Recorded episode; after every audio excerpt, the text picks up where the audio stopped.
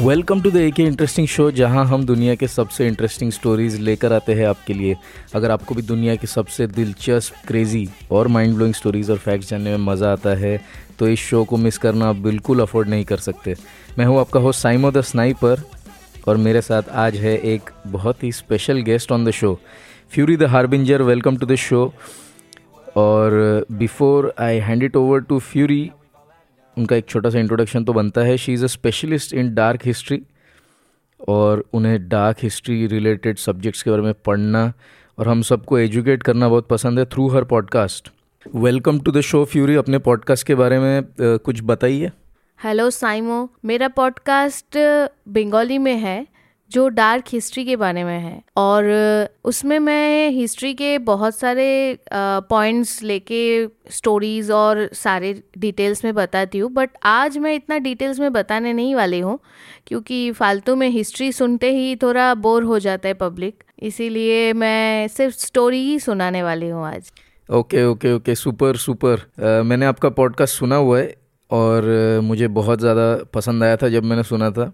काफ़ी सारे हिस्ट्री के अननोन टॉपिक्स जो हमारे टेक्स्ट बुक में अक्सर नहीं होते, उस तरह के काफ़ी सारे कवर होते हैं।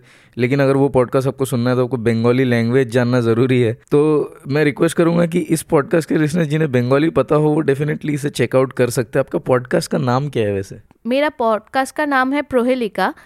जो स्पॉटिफाई या गूगल पॉडकास्ट जो भी आप लोग पॉडकास्ट सुनते हो वहाँ पे सब जगह पे अवेलेबल है तो आप सुन सकते हो। आई एम श्योर कि हमारे लिसनर्स जो है वो डेफिनेटली इस पॉडकास्ट को चेकआउट करेंगे। uh, लेकिन आज के शो पे हमने फ्यूरी को इनवाइट किया हुआ है और इनकी एरिया ऑफ़ एक्सपर्टीज काफ़ी अलग है। डार्क हिस्ट्री के बारे में है। हिस्ट्री हिस्ट्री डार्क कैसे होती है? मतलब डार्क हिस्ट्री का मतलब एक्चुअली होता क्या मेरी जो अंडरस्टैंडिंग है कि हिस्ट्री के कुछ ऐसे पहलू जो थोड़े से खतरनाक से होते हैं, जो कि जनरली पब्लिक डोमेन नॉलेज में होता नहीं है। क्या मेरा अजम्पशन करेक्ट है? हाँ बिल्कुल बिल्कुल। वैसा ही है, जो कि हमारे नॉलेज में नहीं है और हम लोग कभी पढ़ते भी नहीं है उस बारे में। क्योंकि ये ऐसे बातें करते हैं, ऐसे जो कि हमको डरा देता है कि हिस्ट्री में ऐसे सारी चीज़ें हुए हैं। तो इसलिए उसको डार्क हिस्ट्री बोल सकते हैं आप। लेकिन मेरे ख्याल से ऐसी डरावनी स्टोरीज जो हिस्ट्री में होती है उनका भी काफ़ी वैल्यू होता है क्योंकि इनमें से भी बहुत सारे वैल्यूएबल लेसन हमको मिलते होंगे I am pretty sure right हाँ बिल्कुल। लेकिन ये जो टॉपिक है ये हमारे लिसनर्स के लिए बहुत नया होने वाला है क्योंकि हम लोग जनरली इंटरेस्टिंग से टॉपिक जो हमें इंटरनेट पे मिलते हैं जैसे कि you know something related to science और वाइल्ड लाइफ और जोग्राफी कभी कभी हिस्ट्री भी आता है, लेकिन definitely not the darker side so that will be something new for our listeners लेकिन बहुत ज़्यादा मज़ा आने वाला है आज के एपिसोड में. और आज के एपिसोड के लिए स्पेशली क्योंकि फ्यूरी आने वाली थी तो मैंने सोचा कि मैं भी ज़रा डार्क हिस्ट्री वाला कोई टॉपिक लेकर आता हूँ। वैसे इतना ज़्यादा डार्क हिस्ट्री तो नहीं है, लेकिन एक ऐसा टॉपिक है, जहाँ पर एक घोस्ट शिप है और उसके पीछे का एक्सप्लेनेशन क्या हो सकता है, वो भी हम लोग देखने वाले क्योंकि बिना एक्सप्लेनेशन के तो हम कभी आगे जाते नहीं हैं। तो मेरी तरफ़ से तो ये स्टोरी होने वाली है एक घोस्ट शिप के बारे में। और फ्यूरी आप क्या सुनाने वाले हो आज हमारे लिसनर्स को? मैं सुनाने वाली हूँ आज कब्रस्तान की स्टोरी बस, इससे ज़्यादा मैं और कुछ बोलने नहीं वाली हूँ। बस आप सुनते जाओ। ओके okay, कब्रिस्तान और सीधे भूत। तो आज भूतों के बारे में लगता है बहुत सारी बात होने वाली है। Super excited to begin today's episode and over to you Fury with your story let's listen की कब्रिस्तान में आखिर ऐसा क्या हुआ? कि हमें पता नहीं चला। हम्म, कब्रिस्तान से पहले थोड़े और बात कर लेते हैं। क्या तुम कभी कि कहीं पे लॉक हुए हो? लॉक? हाँ हुआ तो हूँ मतलब बाथरूम वगैरह में होटल के एक आधी बार लॉक हो गया हूँ। हाँ वैसे मैं भी एक बार लॉक हो गई थी बाथरूम में ही कुछ टाइम शायद 45 मिनट तक के मैं लॉक थी। बहुत देर तक के आवाज़ करती रही और काफ़ी टाइम के बाद किसी को मेरी आवाज़ सुनाई दी। और जब वो सुनाई दी किसी को मेरी आवाज़, वो टाइम का जो हैप्पीनेस था, वो मैं एक्सप्लेन नहीं कर पाऊँगी, क्योंकि मैं बहुत ज़्यादा डरी थी।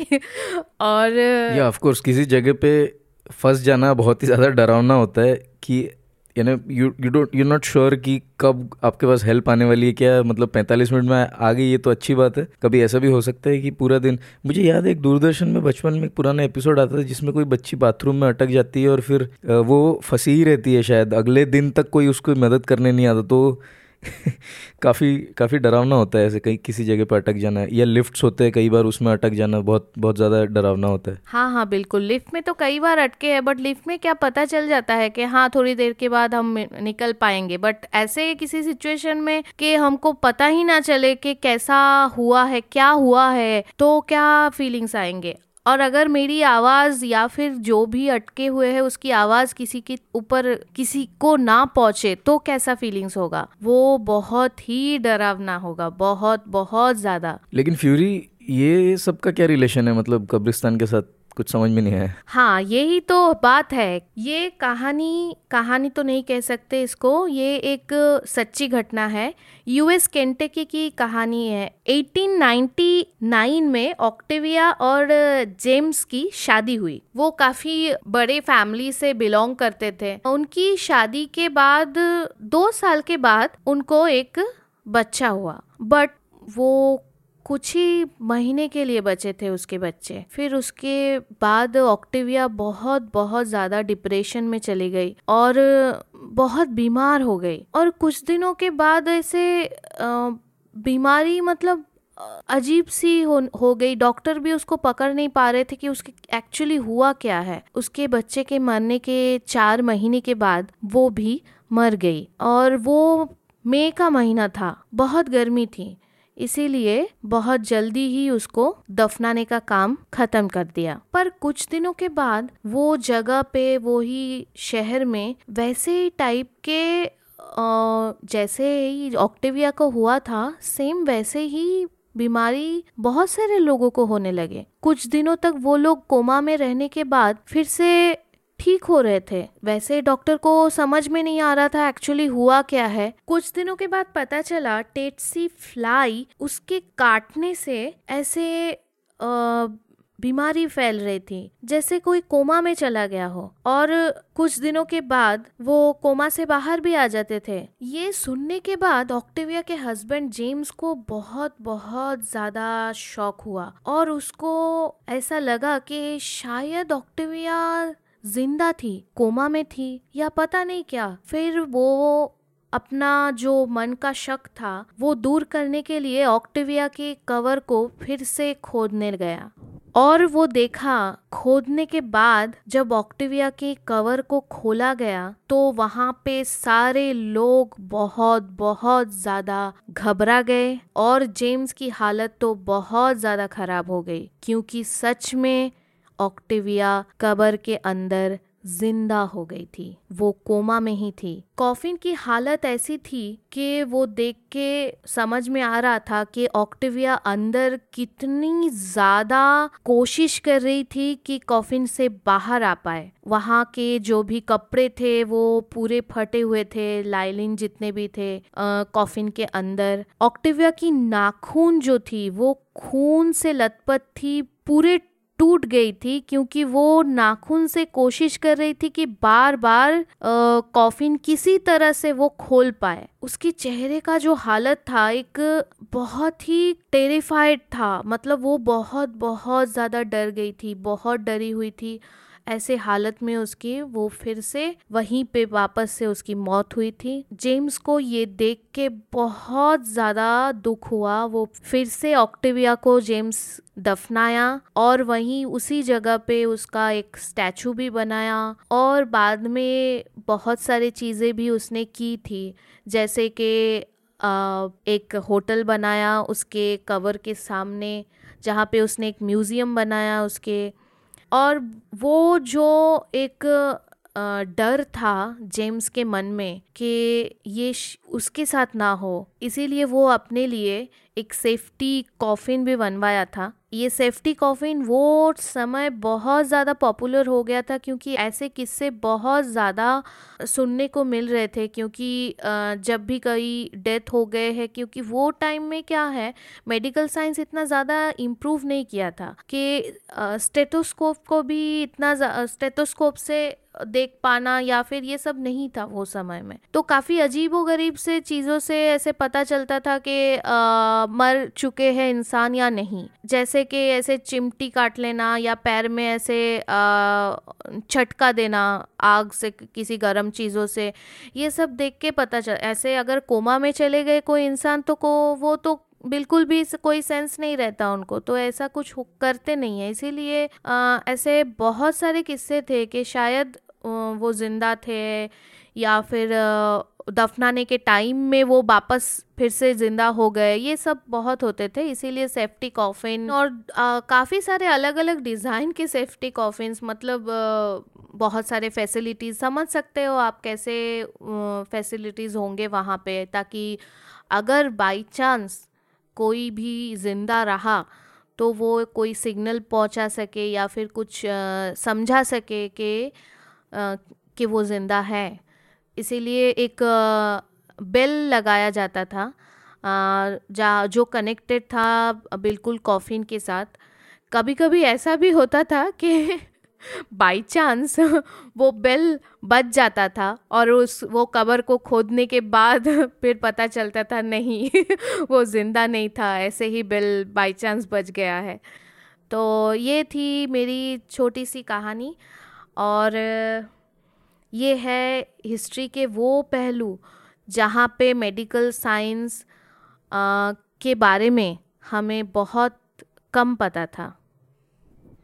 राइट right, मतलब बहुत ही खतरनाक सी कहानी थी। एक तो सुन के ही दिल में एक डर सा लगने लगा कि यार कैसा होता होगा और ऑक्टेविया की जो स्टोरी थी वाकई बहुत खतरनाक थी। लेकिन लोग ऐसे पता करते थे कि ज़िंदा है या मुर्दा है चिमटी काट के और गर्म इसे अगर कोई मोटी चमड़ी वाला इंसान होगा हमारी तरह तो वो तो ऐसे ही मृत घोषित हो जाएगा बड़ी जल्दी।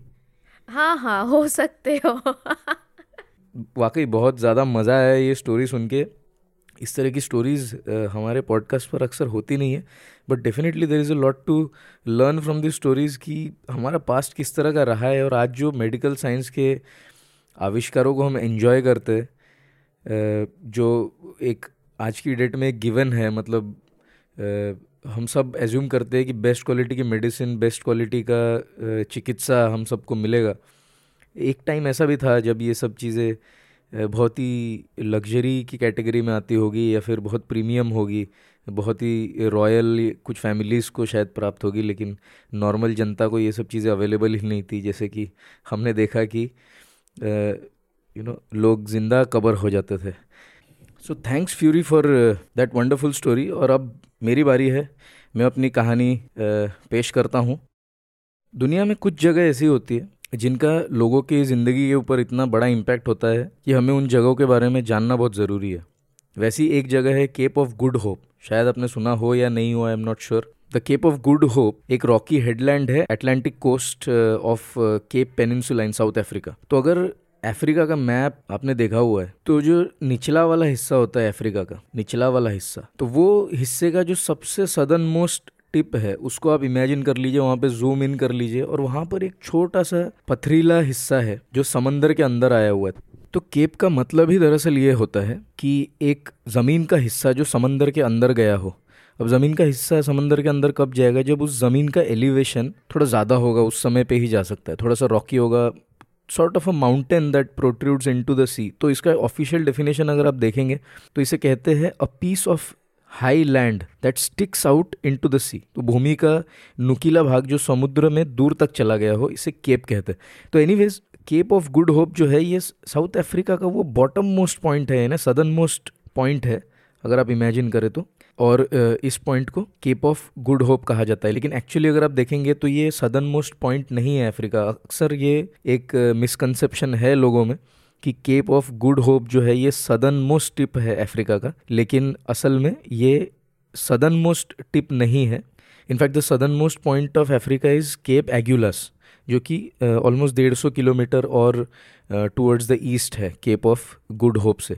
लेकिन केप ऑफ़ गुड होप बहुत ही ज़्यादा इंपॉर्टेंट था, क्योंकि यूरोप से आने वाले जो शिप्स थे, या जो वेस्टर्न साइड ऑफ़ अफ्रीका है, वहाँ से जो आने वाले शिप्स थे इंडिया की तरफ़ जाने वाले और इंडोनेशिया और और भी ईस्टर्न तरफ़ जाने वाले जो भी शिप्स थे, उनके लिए एक बहुत ही इंपॉर्टेंट स्टॉप ओवर पॉइंट था ये। ये इनफैक्ट आखिरी पॉइंट था, जिसके बाद वो उनको सीधा इंडिया जाना पड़ेगा by crossing the entire ocean so from a point of view of ships ये एक बहुत ही इंपॉर्टेंट पॉइंट हुआ करता था। एज ऑफ़ एक्सप्लोरेशन के टाइम पे जबकि European ships you know Africa के मतलब अफ्रीका को घूम करके एशिया की तरफ़ आते थे, तब केप ऑफ़ गुड होप एक क्रूशियल लैंडमार्क होता था इनकी जर्नी पर। ये केप इंपॉर्टेंट था उनके लिए फ्रेश वाटर के अपने रिसोर्सेस को रिप्लेनिश करने के लिए मीट वेजिटेबल्स ये सब वहाँ से इकट्ठा करके फिर वो अपनी आगे की जर्नी अक्सर शुरू करते थे। केप ऑफ़ गुड होप में वहाँ के जो लोकल्स इंडिजीनियस लोग थे, वो तो कई सालों से वहाँ पर रहते ही थे।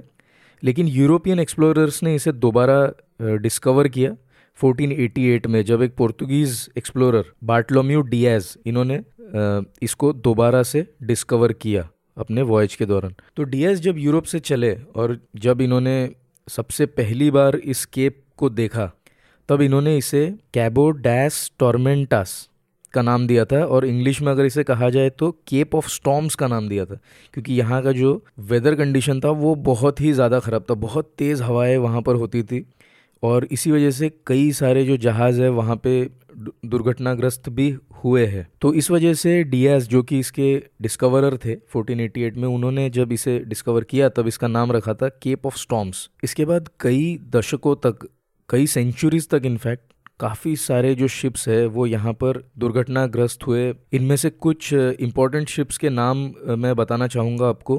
पोर्तुगीज शिप नौसा सेनहोरा डा एटैलिया 1502 साल में ये दुर्घटनाग्रस्त हुई। डच शिप हार्लेम 1647 में।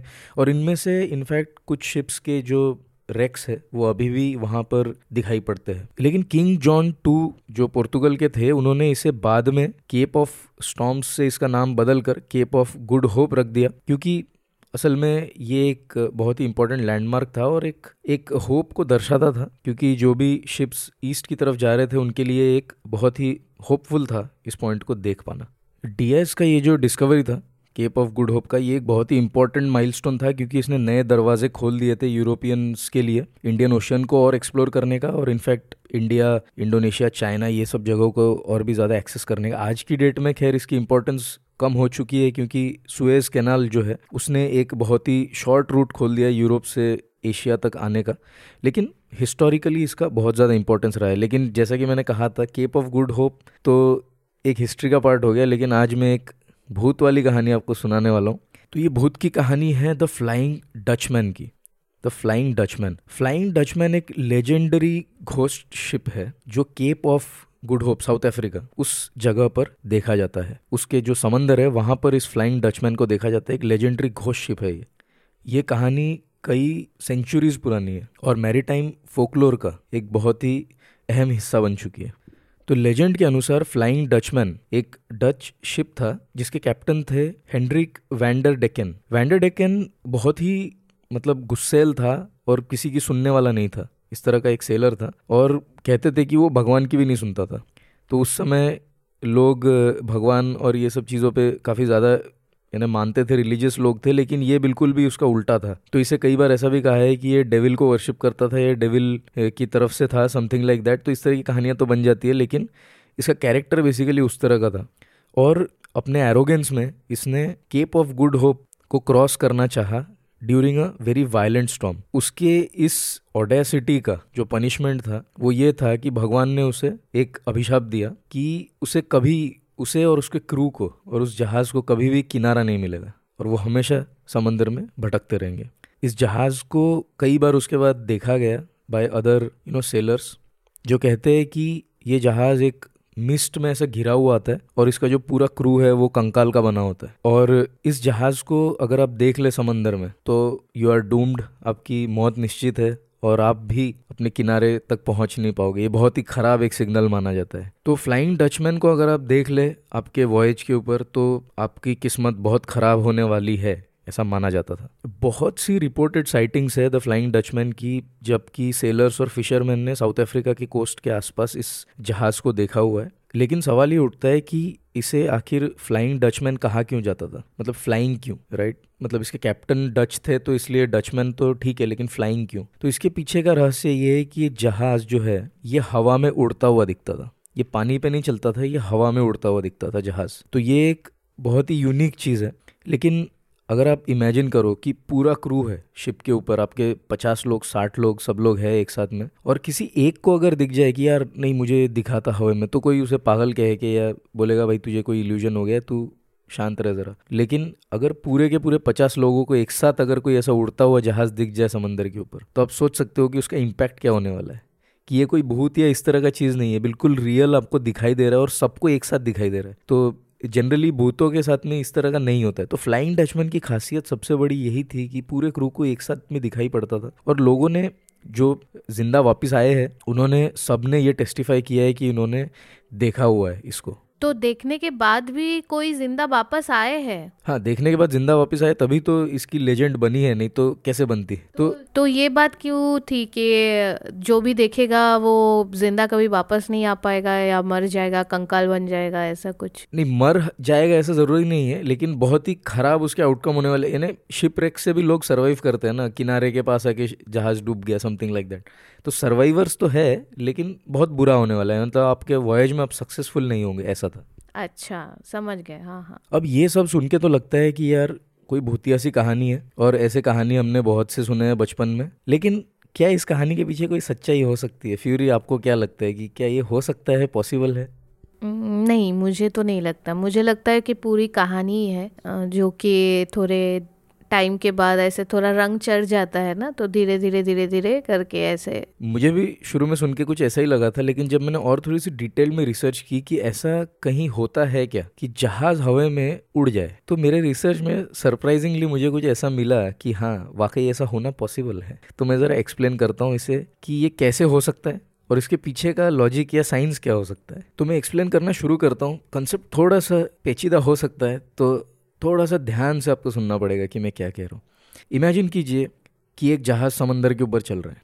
अब हवा जो है, जो समंदर के वाटर के लेयर के ऊपर की जो हवा है, वो अलग अलग टेम्परेचर्स के लेयर उसमें बने हुए हैं ओके तो जो नीचे का लेयर है मतलब जो एग्जैक्टली exactly वाटर के ऊपर का जो लेयर है, वहाँ पर एक लेयर बना हुआ है, जो कुछ मीटर्स थिक हो सकता है, वो ठंडा है और उसके ऊपर का जो लेयर है वो गर्म है। तो इस तरह के दो लेयर बन गए हैं यहाँ पर। पहला लेयर है नीचे वाला, एक ठंडे हवा का लेयर और उसके ऊपर एक गर्म हवा का लेयर अब हम जानते हैं कि जो ठंडी हवा होती है वो ज़्यादा डेंस होती है एज़ कंपेयर टू गर्म हवा। तो नीचे वाली लेयर ज़्यादा डेंस लेयर हो गई और ऊपर वाली लेयर जो है वो कम डेंस लेयर हो गई। अब हम ये भी जानते हैं कि लाइट अलग अलग मीडियम्स में जब ट्रैवल करता है तो उसकी स्पीड चेंज होती है। जैसे ज़्यादा डेंस मीडियम में जब लाइट जाता है तो उसकी स्पीड कम हो जाती है। और जब कम डेंस में जाता है तो उसकी स्पीड दोबारा से बढ़ जाती है। ठीक वैसे ही जैसे एक बीकर में अगर आप पानी ले और उसमें एक पेंसिल डाले तो वो पेंसिल कैसे बेंट दिखाई देती है। ठीक वैसे ही, क्योंकि लाइट जो अब पेंसिल से टकरा कर आपकी आँख पे वापस आ रही है, वो लाइट एक डेंस मीडियम से अपना मीडियम चेंज करके फिर आ रही है तो वो बेंड हो जाती है राइट तो ये जो बेंडिंग ऑफ़ लाइट है, ये एक फिनोमिना है जब लाइट दो मीडियम्स के बीच में ट्रेवल करती है, या तो डेंस से रेयरर मीडियम में जाए, या तो रेयरर से डेंस में जाए, तब ये बेंड होती है। अब होता क्या है, जैसे मैंने एक्सप्लेन किया कि एक जहाज़ है जो समंदर के ऊपर चल रहा है, एक लेयर है हवा का, जो ज़्यादा डेंस है, उसके ऊपर एक कम डेंस वाला लाइट है, कम डेंस वाला मीडियम है। अब होता क्या है शिप से जो लाइट ट्रैवल कर रही है, वो लाइट डेंस मीडियम से जाकर रेयरर मीडियम में एंटर करती है तो उस समय बेंड होती है। और जब रेयरर मीडियम से डेंस मीडियम में आती है तो दोबारा बेंड होती है। इसका मतलब क्या है लाइट एक कर्व पाथ फॉलो कर जाती है। तो जो बंदा किनारे के ऊपर खड़ा हुआ है, या दूसरा शिप जो समंदर पे है, उसके पास जो इस दूसरे शिप की, यानी जो पहली वाली शिप है, उसकी जो लाइट आ रही है, वो एक धनुष की तरह बेंड होकर आ रही है। वो सीधी नहीं आ रही है। लेट से जो पहला वाला शिप है, उसको हम अगर द फ्लाइंग डचमैन माने, और जो दूसरा शिप है, वो हमारा शिप है ओके तो फ्लाइंग डचमैन से जो लाइट हमारे पास आ रही है, वो धनुष की तरह बेंड होकर आ रही है because of these layers of colder and warmer air लेकिन नॉर्मल लाइफ में हमारे पास लाइट हमेशा सीधे ट्रैवल होकर आती है। ऐसे बेंड होकर नहीं आती नॉर्मल कंडीशंस में। तो हमारी आँखें क्या एज्यूम करती है? हमारी आँखें ये एज्यूम नहीं करती है इमेजिन नहीं करती है कि लाइट मेरे पास बेंड होकर आ रही होगी। वो इमेजिन करेगी लाइट मेरे पास सीधी आ रही होगी। तो अगर उस धनुष का फ़र्स्ट पार्ट अब इमेजिन करेंगे, आपके साइड वाला पार्ट और वहाँ से अगर स्ट्रेट आप प्रोजेक्ट करेंगे तो आपको जहाज़ क्या है? हवा में दिखने वाला है। आपको जहाज़ हवा में दिखने वाला है। लेकिन कोई ये भी सवाल पूछ सकता है कि मुझे हवा में तो एक जहाज़ दिखेगा लेकिन मुझे सीधा भी एक जहाज़ दिखा दिखाई देना चाहिए राइट तो सीधा हमें क्यों नहीं दिख सकता जहाज़? सीधा ऐसा कब हो सकता है कि सीधे हमें नहीं दिखे लेकिन बेंड होके हमें दिखे ऐसा कब हो सकता है? Fury you want to guess जब जहाज़ डूब चुका है अंदर है पानी के। नहीं डूब गया तो हाँ डेफिनेटली नहीं दिखेगा लेकिन you are actually close to imagining it लेकिन थोड़ा सा मिस हो गया। मैं बताता हूँ कब नहीं दिखाई देगा आपको जहाज़? अर्थ फ्लैट सरफेस नहीं है। अर्थ का एक कर्वेचर होता है।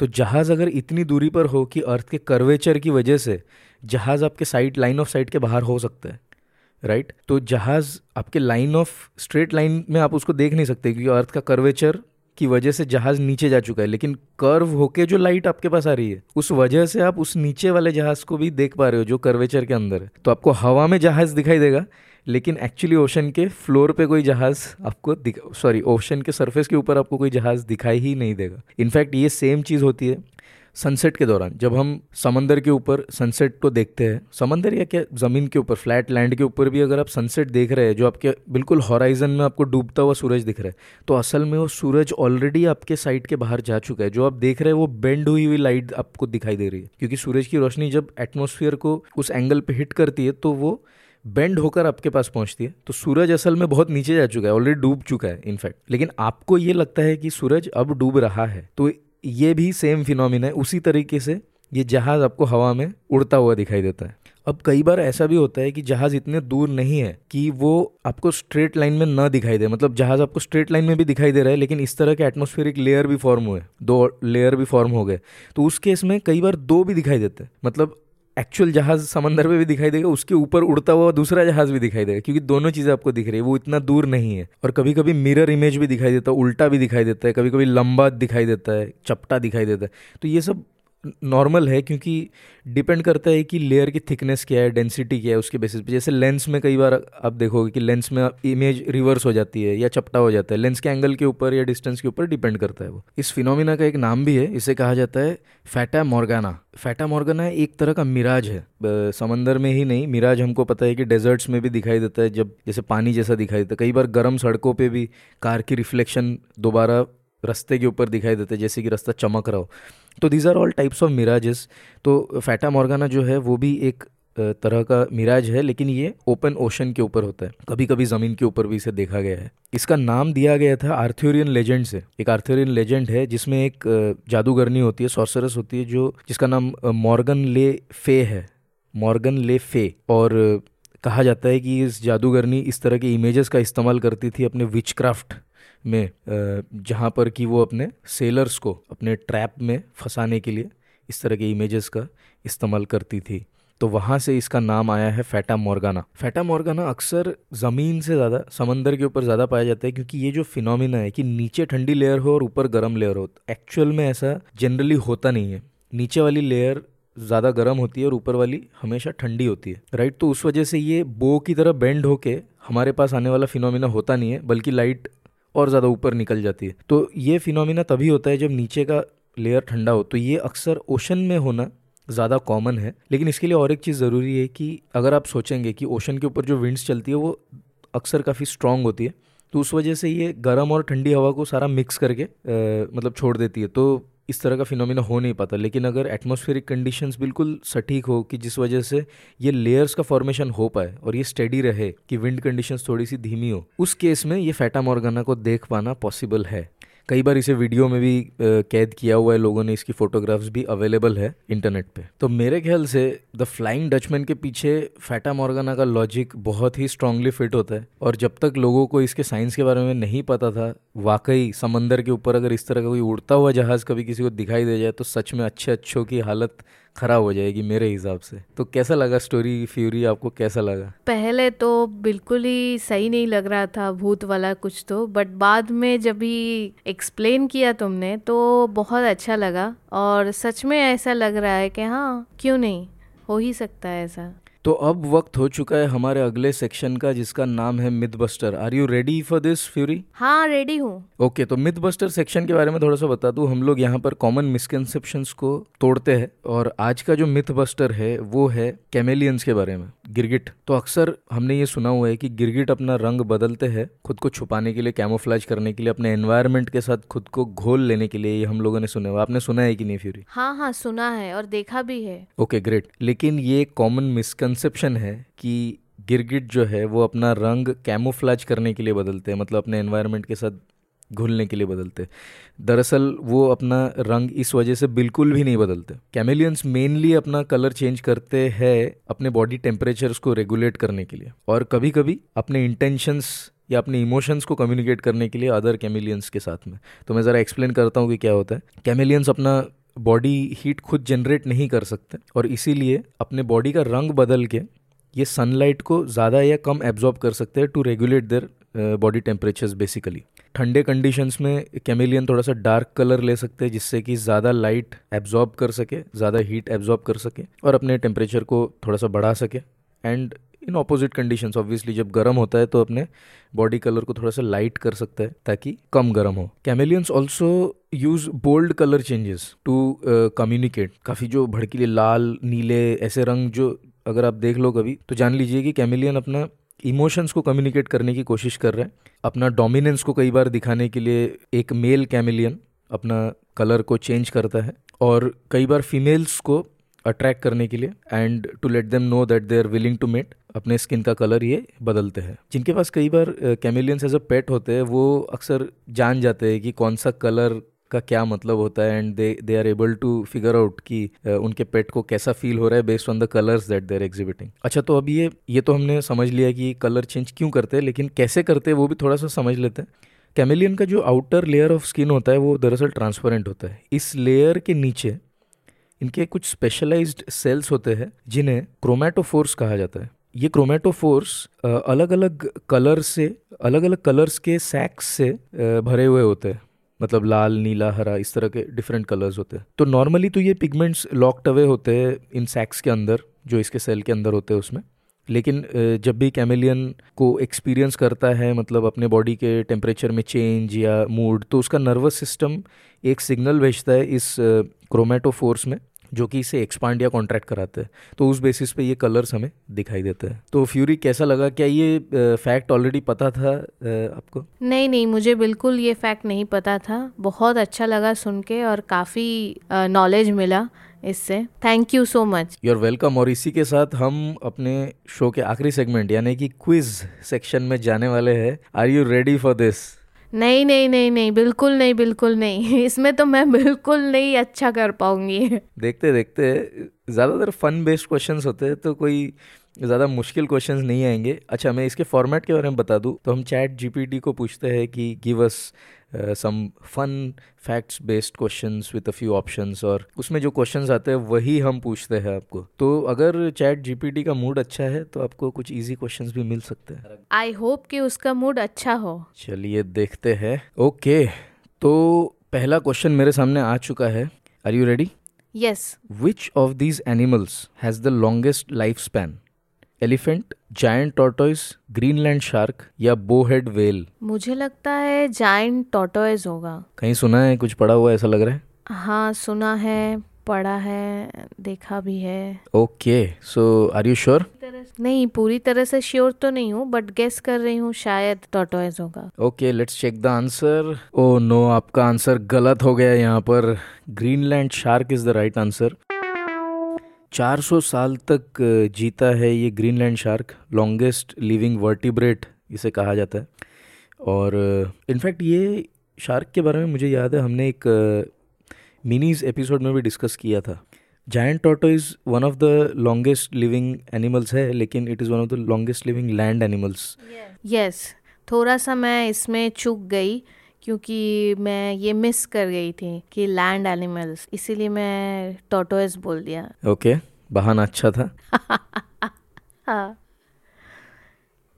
अरे बाप रे तुम्हारे लिए तो बहुत ही इजी एक क्वेश्चन आ गया है। Which planet in our solar system has the most moons Saturn Uranus Jupiter Neptune exact तो मुझे पता नहीं है। मोस्ट मून्स सैटर्न के रिंग होते हैं but rings definitely can't be considered as moons moons में आई थिंक जुपिटर के 108 मून्स और समथिंग जहाँ तक मुझे याद आ रहा है, इससे ज़्यादा मून्स तो है नहीं। यूरेनस या नेपट्ट्यून के तो। I will go with Jupiter exact answer I don't know but I am guessing Jupiter चलो देखते हैं तुम्हारा आंसर सही है या गलत। बिल्कुल सही जवाब है Jupiter according to NASA one moon for Earth two for Mars 95 at Jupiter, okay? 83 at Saturn, 27 at Uranus, 14 at Neptune, and 5 for dwarf planet Pluto. Okay, okay, okay. So I've got this one right. Great next question तुम्हारे लिए आ चुका है funny सा question आया हुआ है which of these foods was invented by accident इसमें से कौन सा फ़ूड एक मतलब गलती से इन्वेंशन हो गया था इसका chocolate chip cookies potato chips popsicles या नाचोस काफ़ी डिफ़िकल्ट है क्वेश्चन चॉकलेट चिप्स कुकीज़ और पोटैटो चिप्स में कुछ आ, तुम्हें क्या लग रहा है? कौन सा ऑप्शंस हो सकता है? पता तो मुझे भी नहीं है लेकिन चॉकलेट चिप कुकीज़ मुझे नहीं लगता कि चॉकलेट चिप्स गलती से कुकीज़ में गिरे होंगे. पोटैटो चिप्स मुझे ये भी नहीं लगता कि आलू गलती से किसी ने पतले पतले काट के फ्राई कर दिए होंगे.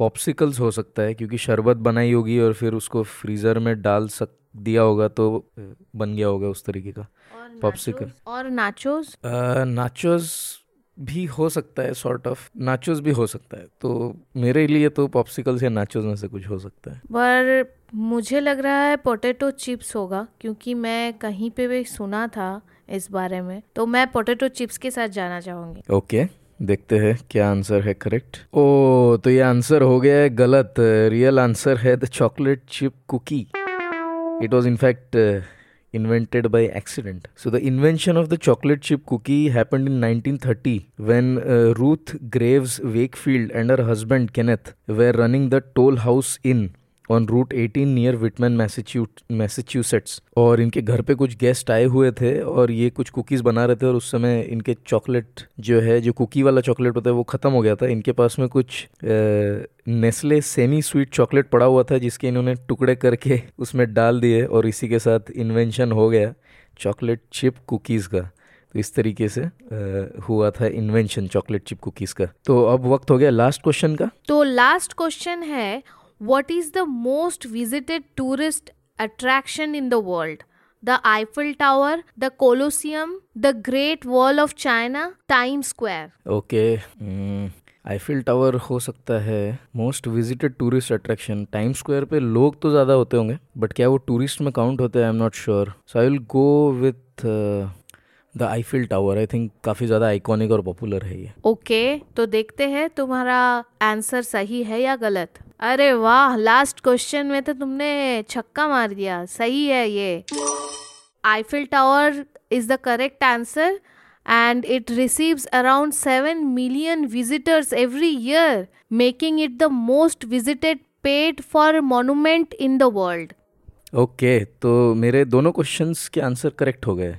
और मेरे दोनों ही गलत, जैसे कि मुझे पता था। निराश मत होइए, अगले एपिसोड में definitely you will be met with better luck I am pretty sure तो इसी के साथ हमारा समय भी ऑलमोस्ट ख़त्म हो गया है, बहुत ज़्यादा मज़ा आया आपके डार्क हिस्ट्री वाले साइड वाले स्टोरीज सुनने में आई एम श्योर कि हमारे लिसनर्स ने भी बहुत ज़्यादा एंजॉय किया होगा। Thanks for being on the show Fury और हम आगे भी चाहेंगे कि आप हमारे शो पे आते रहे। और अपने ये स्टोरीज हमें सुनाते रहे। Definitely looking forward to listening more from you and all the best to you thank you so much आप हमें बुलाते रहेंगे तो मैं बिल्कुल आ जाऊँगी। ओके okay, सो so आज के लिए बस इतना ही था। अगर आपको हमारा ये शो पसंद आता है तो इस शो को आप शेयर कीजिए अपने फ्रेंड्स अपने फैमिली अपने कलीग्स के साथ में ज़्यादा से ज़्यादा लोगों को हमारे शो के बारे में बताइए। इससे हमें ज़्यादा से ज़्यादा लोगों तक पहुँचने में मदद होती है। अगर आप हमसे कांटेक्ट करना चाहें तो आप हमें ईमेल कर सकते हैं। हमारा ईमेल आईडी है the A K podcast at the rate G mail dot com हम लोग इंस्टा पर भी मौजूद है और हमारा इंस्टा हैंडल है द ए के पॉडकास्ट याद रखिए एंड में एक एस आता है प्लूरल है। This podcast was created on Hubhopper Studio. If you wish to start your own podcast for free, visit www.hubhopperstudio.com. Hubhopper is India's leading podcast creation platform. Start your podcast with Hubhopper Studio and get your voice heard across platforms like Spotify, Ghana, Google Podcasts, Wink Music, and more. Click on the link in the episode description or visit www.hubhopperstudio.com. The download link is mentioned in the episode description. You can go ahead and please click on that. तो आज के लिए बस इतना ही था अगली बार मिलेंगे तब तक के लिए अपना ख्याल रखिए